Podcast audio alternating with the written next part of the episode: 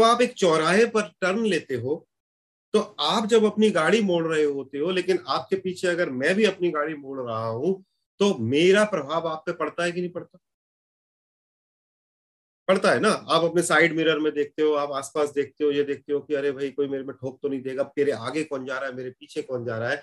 ऐसे ही ये जो नवग्रह है, जब ये सूर्यदेव के चक्कर लगाते हैं तो इन ग्रहों का पृथ्वी पर रहने वाले वस्तुओं पर, पृथ्वी पर रहने वाले चीज़ों को आत्मीय पर प्रभाव पड़ता है। और इस कारण से ज्योतिष इतना ज़्यादा महत्वपूर्ण है, क्योंकि हम इंसान जब कोई डिसीज़न मेकिंग लेते हैं, जब कोई हम डिसीज़न करते हैं तो हम अपनी बुद्धि का प्रयोग करते हैं राइट और हम पढ़े लिखे हैं तो ऑब्वियसली हम अपना बुद्धि का करते हैं कि नहीं करते सब लोग?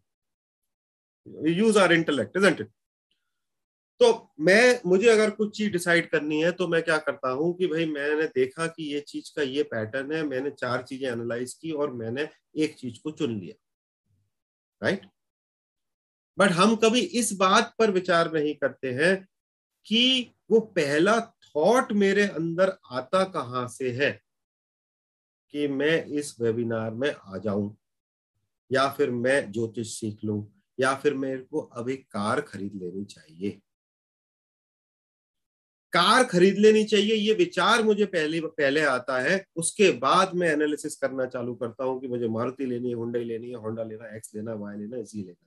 तो ये जो विचार है, ये विचार डालने का काम हमारे दिमाग के अंदर इन ग्रहों का है।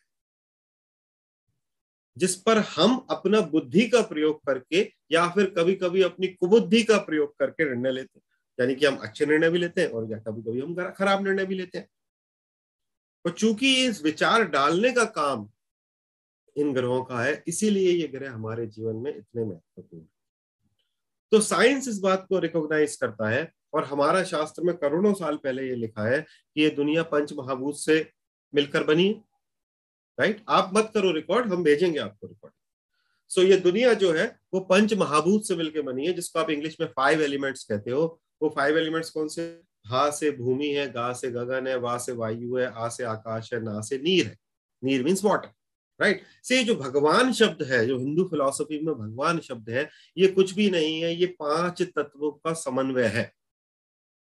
Right this is the combination of these five elements जिससे मिलकर ये पूरी कायनात बनी हुई है और चूँकि ये पूरी कायनात पाँच तत्वों से मिलकर बनी है, इसलिए ये मेरे अंदर भी होने चाहिए। इसलिए आप अपने आप को देखोगे तो आपके अंदर जल तत्व है राइट साइंस बोलता है, हमारे अंदर 75 परसेंट वाटर है। हमारे अंदर अग्नि तत्व है, क्योंकि हमारे अंदर फायर होती है, जिसके कारण हम चलते फिरते हैं, हमें भूख लगती है प्यास लगती है फायर के कारण लगती है।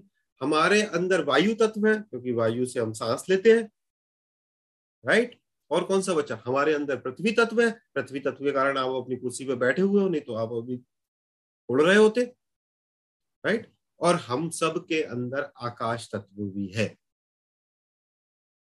क्योंकि जब आप अंदर झाँक कर अपने देखोगे तो ऐसा कुछ सिस्टम अंदर है नहीं, सब खाली है राइट एवरीथिंग इज़ हॉलो तो चूँकि ये सब कुछ हॉलो है और ये पाँच तत्व से मिलकर मैं बना हुआ हूँ, पाँच तत्व से मिलकर ये पूरा संसार बना हुआ है, और तकलीफ़ का विषय ये है कि ये पाँचों तत्व की ज़िम्मेदारी इन ग्रहों के पास है।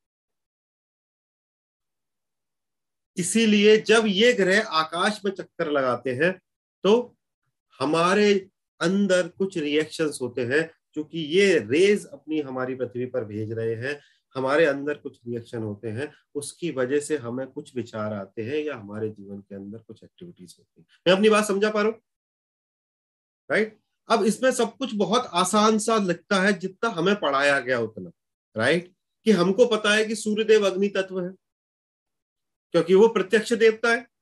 तो सामने दिखते हैं कि हाँ भाई, अग्नि है, सूर्य आता है तो लाइट आती है, गर्मी आती है।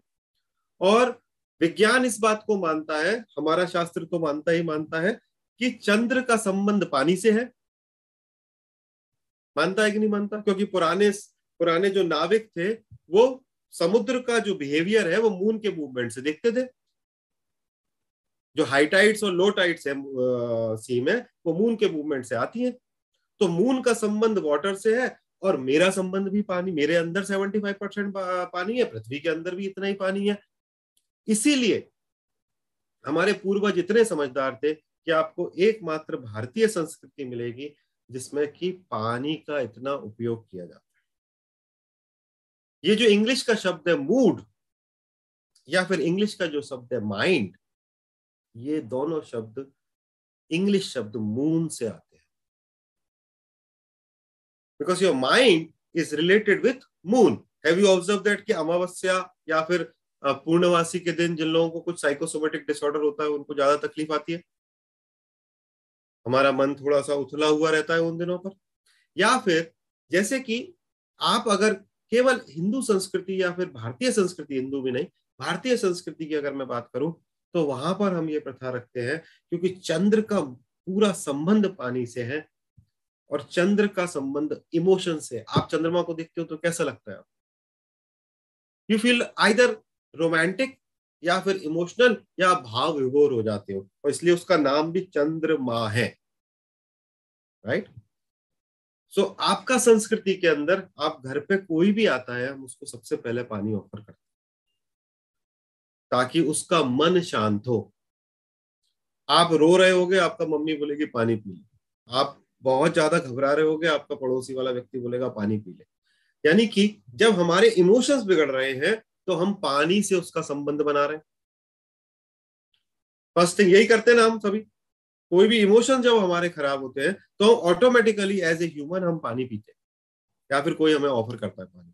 बट हमारा संस्कृति ऐसा है, क्योंकि हमारे पूर्वजों को, हमारे पूर्वजों को ये ज्ञान था कि चंद्र का संबंध माँ से है, चंद्र का संबंध इमोशन से है, इसलिए केवल एक संस्कृति है, जिसके अंदर जब आप किसी घर जाते हो, हम चल के ऑफ़र करते हैं।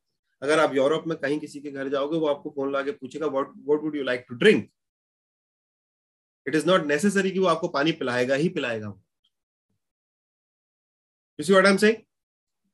तो चूँकि वो इस चीज़ को समझते थे तो फिर इसका मतलब तो यह है कि अगर मैं अपना बॉडी के अंदर चंद्र का एलिमेंट यानी कि पानी का एलिमेंट सही रखूँगा तो मैं अपने इमोशंस को भी सही रखता हूँ। क्योंकि जब मेरा इमोशन बिगड़ रहा है तो मैं पानी पी रहा हूँ।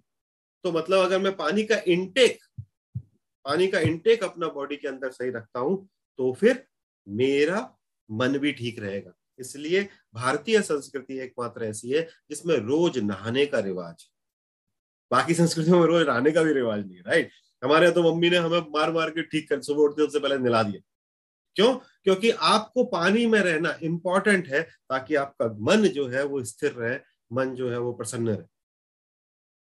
You see what I am saying so all these things they are coming from so many years but we never observe them we never look at them at in this manner if you talk about Surya तो आप science का संबंध समझें। Science बोलता है कि ये जो कायनात है, ये सूर्य और चंद्र के मिलन से चलती है।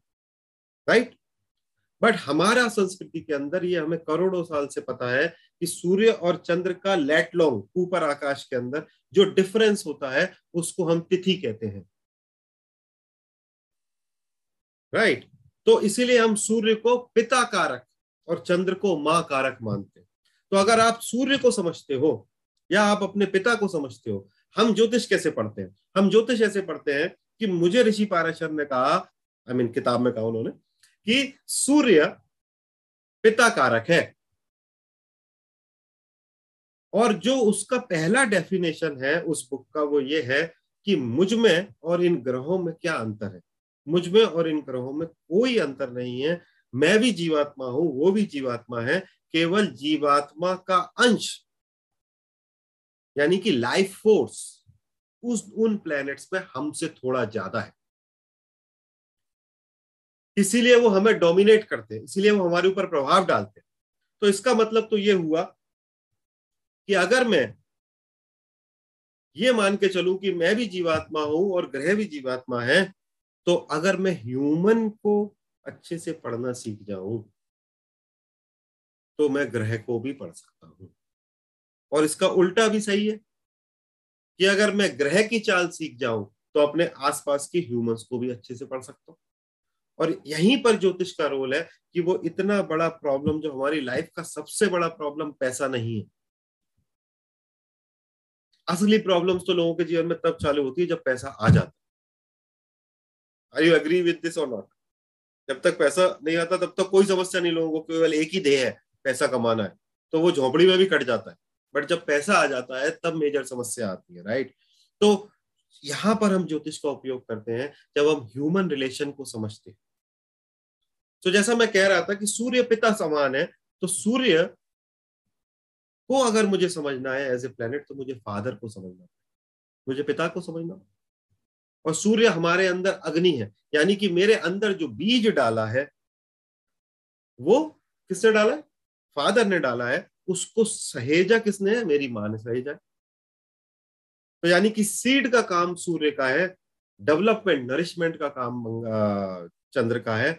इसीलिए आपको जब भी समस्या आती है अपने जीवन में, भावनात्मक समस्या जब आती है अपने जीवन में, आप अपने पिता के पास जाने की बजाय आप अपनी माँ के पास जाना पसंद